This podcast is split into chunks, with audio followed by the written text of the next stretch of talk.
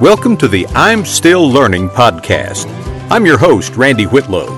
I've been reading and studying the Bible my entire life, but I still have a lot of questions, and I'm still learning what it means. Each episode, we will take a look at what the Bible has to say and what it means to us today.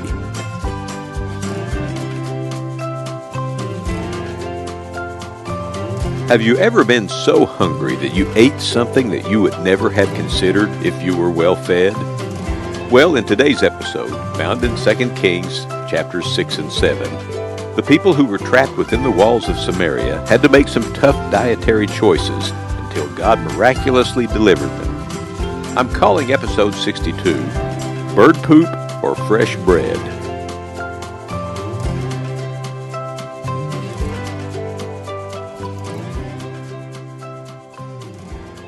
At the time of this story, Israel and Judah had split into two nations. And the book of Second Kings highlights or chronicles a lot of the, the succession of kings of both Israel and Judah as we go along.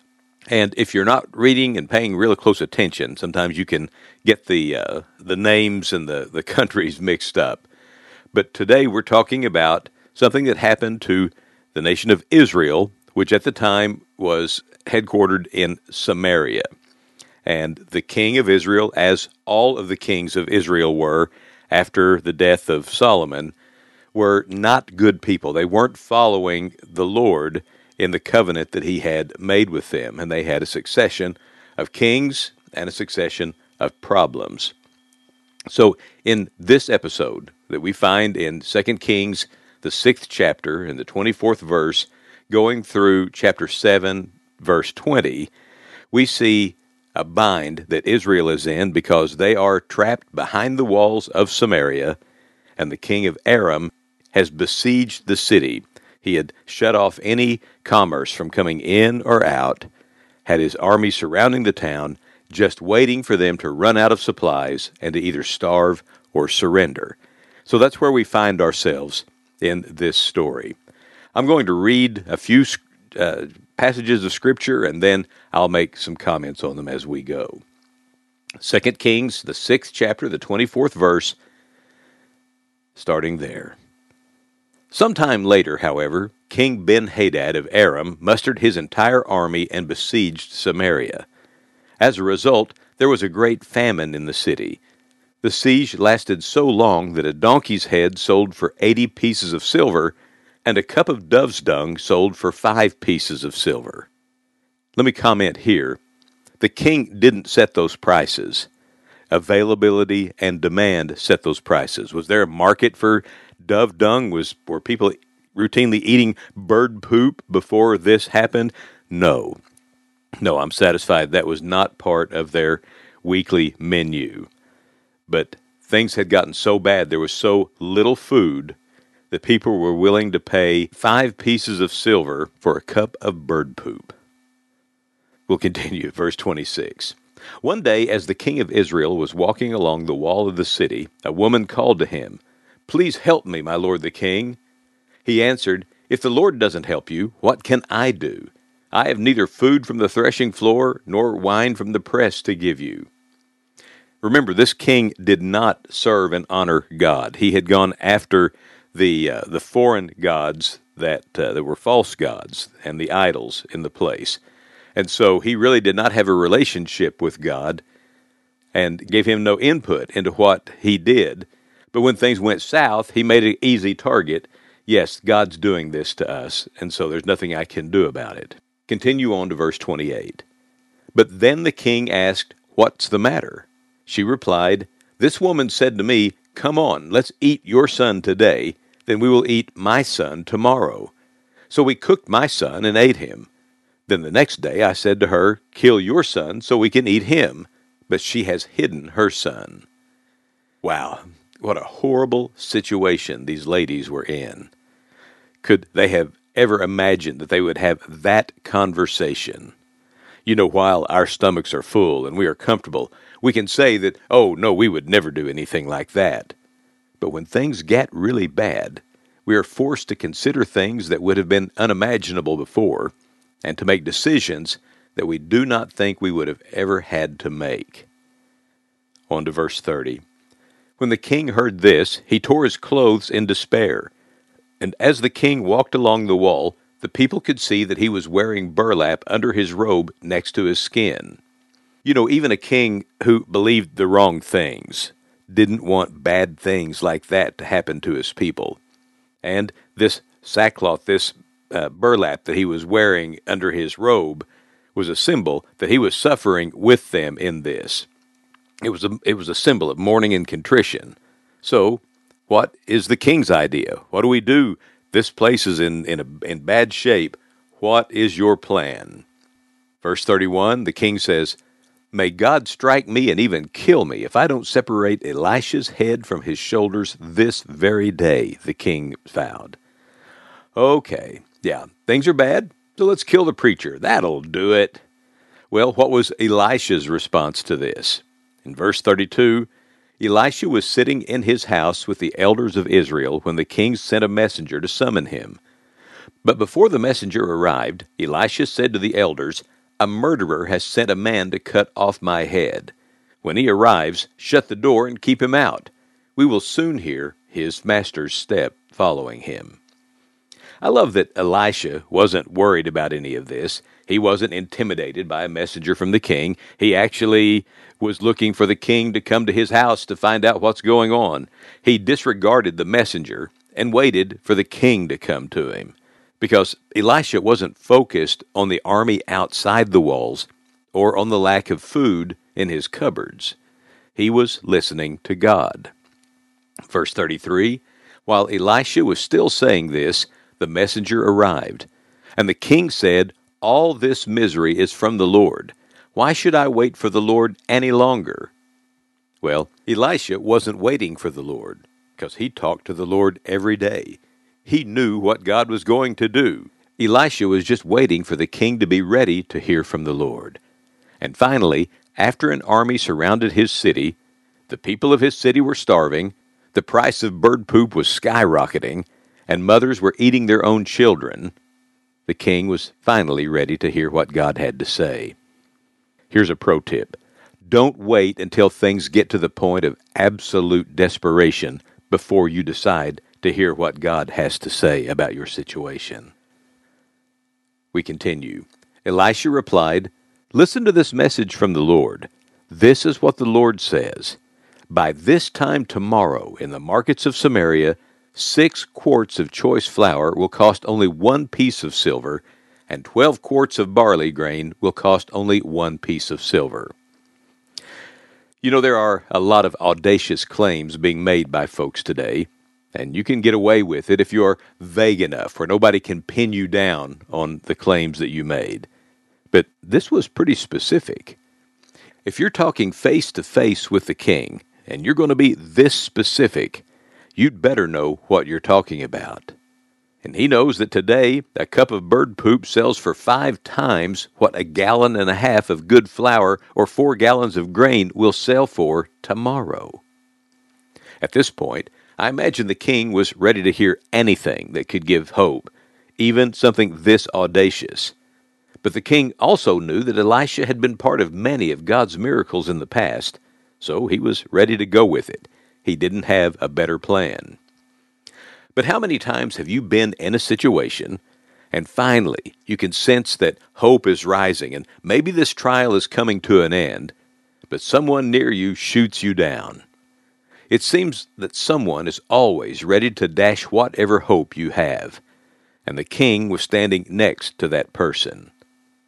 Let's continue the scripture. The officer assisting the king said to the man of God, that couldn't happen even if the Lord opened the windows of heaven. But Elisha replied, You will see it happen with your own eyes, but you won't be able to eat any of it. The king's assistant did not believe that the Lord had any abilities greater than humans. He was thinking like an administrator. If the siege was lifted, if the offending army had just packed up and moved out and taken their stuff with them, they would be off of this threat of being killed by the enemy, but the, but the threat of, of starvation would still be there. They would have to plant crops and then wait for them to mature and then harvest those crops and then process them into flour and grain to have enough supply to make the price come back to normal levels. That could take months or years. But God sees both our impossibilities and His opportunities. Elisha hadn't just said something crazy, it wasn't wishful thinking. He had heard from God.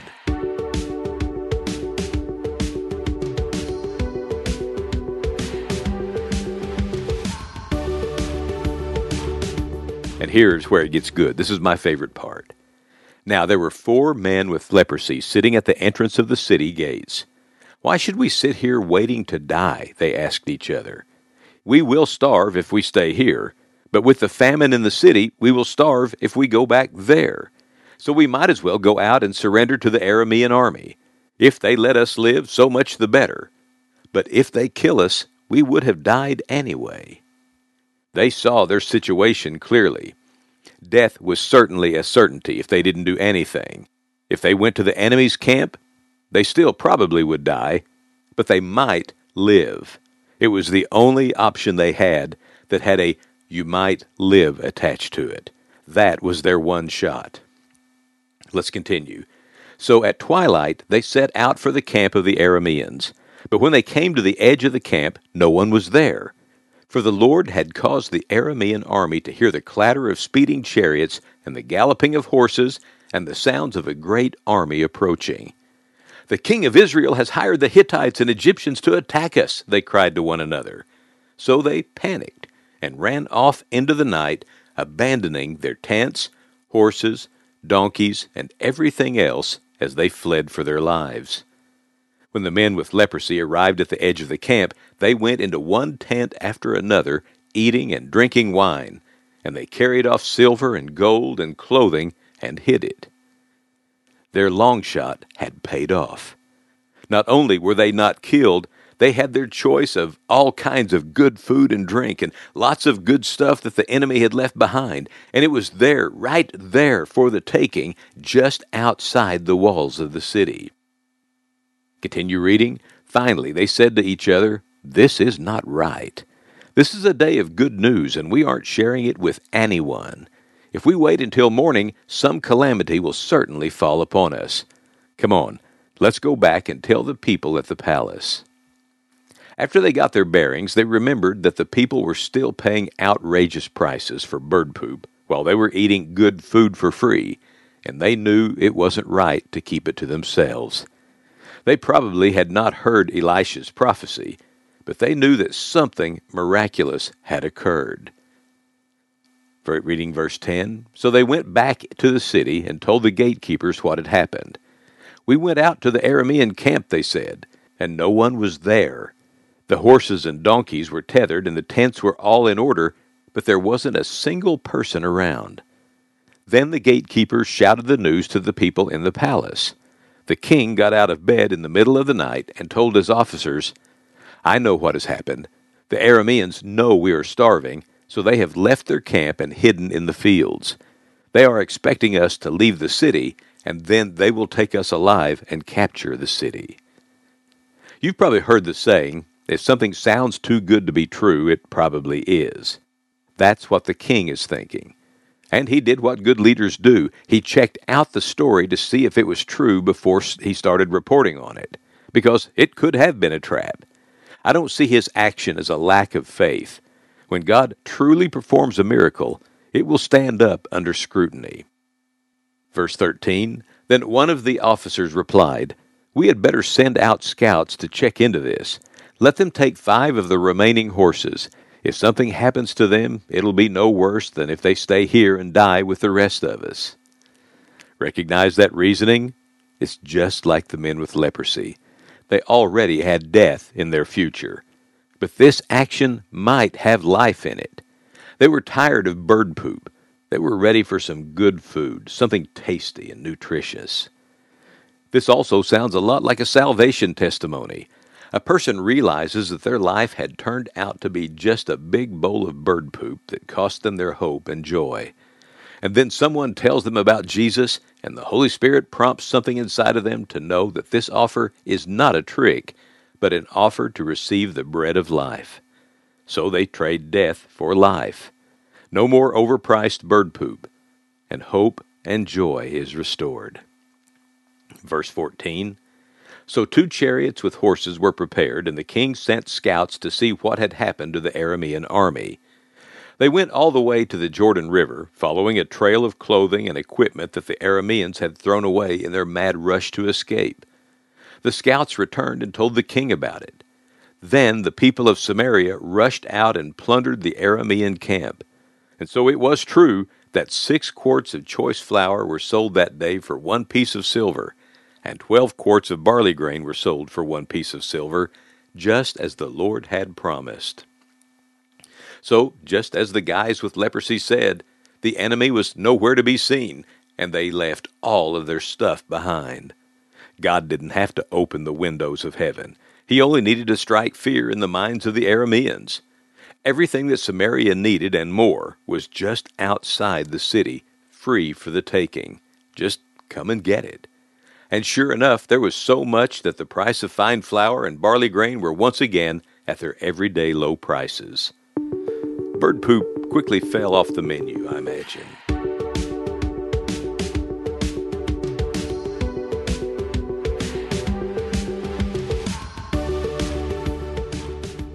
Now, this story ends with a twist. Don't you love a story that ends well? If you remember, the king's assistant expressed doubt about Elisha's prophecy, and Elisha told him that he would see the miracle, but he wouldn't get to participate in it.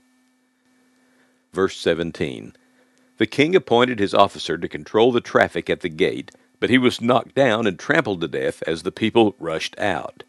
So everything happened exactly as the man of God had predicted when the king came to his house. The man of God had said to the king, By this time tomorrow, in the markets of Samaria, six quarts of choice flour will cost one piece of silver, and twelve quarts of barley grain will cost one piece of silver. And the king's officer had replied, That couldn't happen even if the Lord opened the windows of heaven. And the man of God had said, You will see it happen with your own eyes but you won't be able to eat any of it. And so it was, for the people trampled him to death at the gate. When the people learned that what they needed so badly was available in abundance and free for the taking, they weren't interested in waiting in line to get it.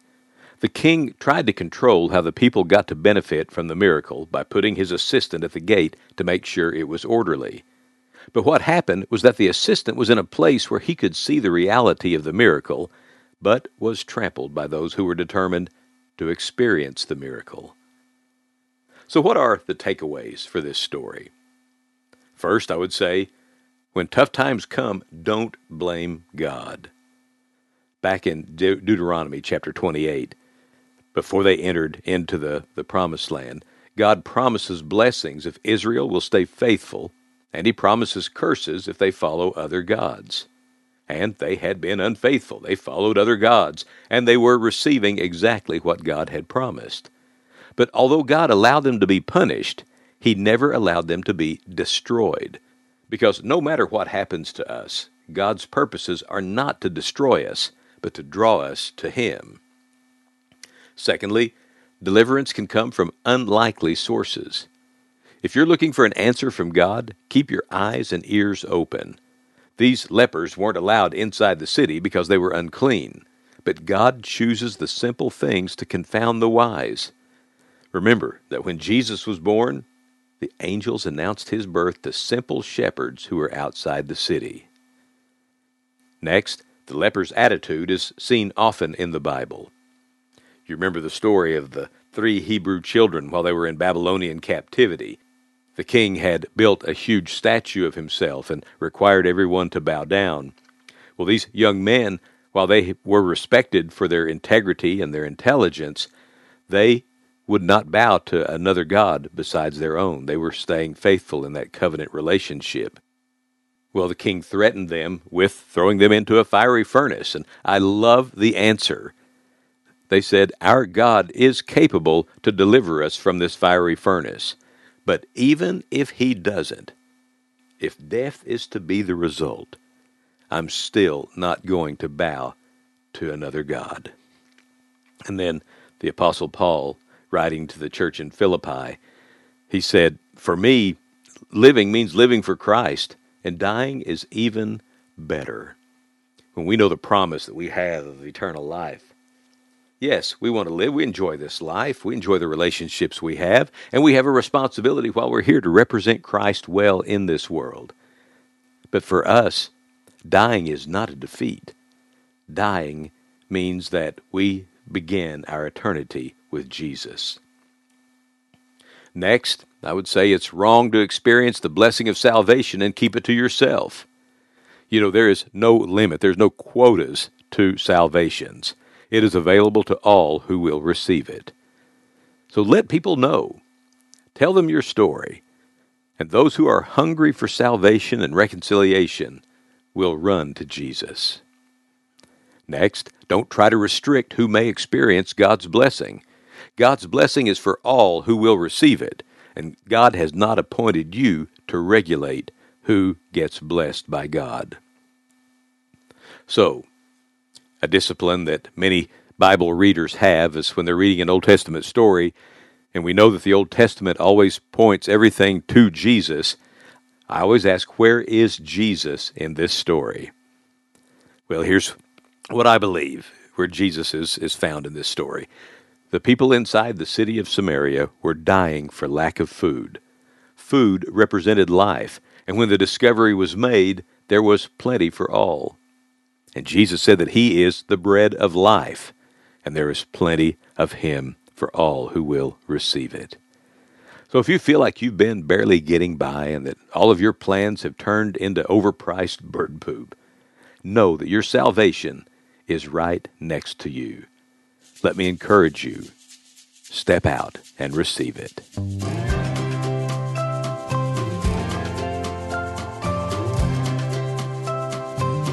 Hey, thanks for listening to this episode of the I'm Still Learning podcast.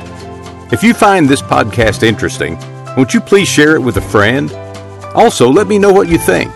Find me on Facebook or Instagram under my name, Randy Whitlow or send an email to rbwhitlow at me.com. Until next week, I'm Randy Whitlow, and I'm still learning.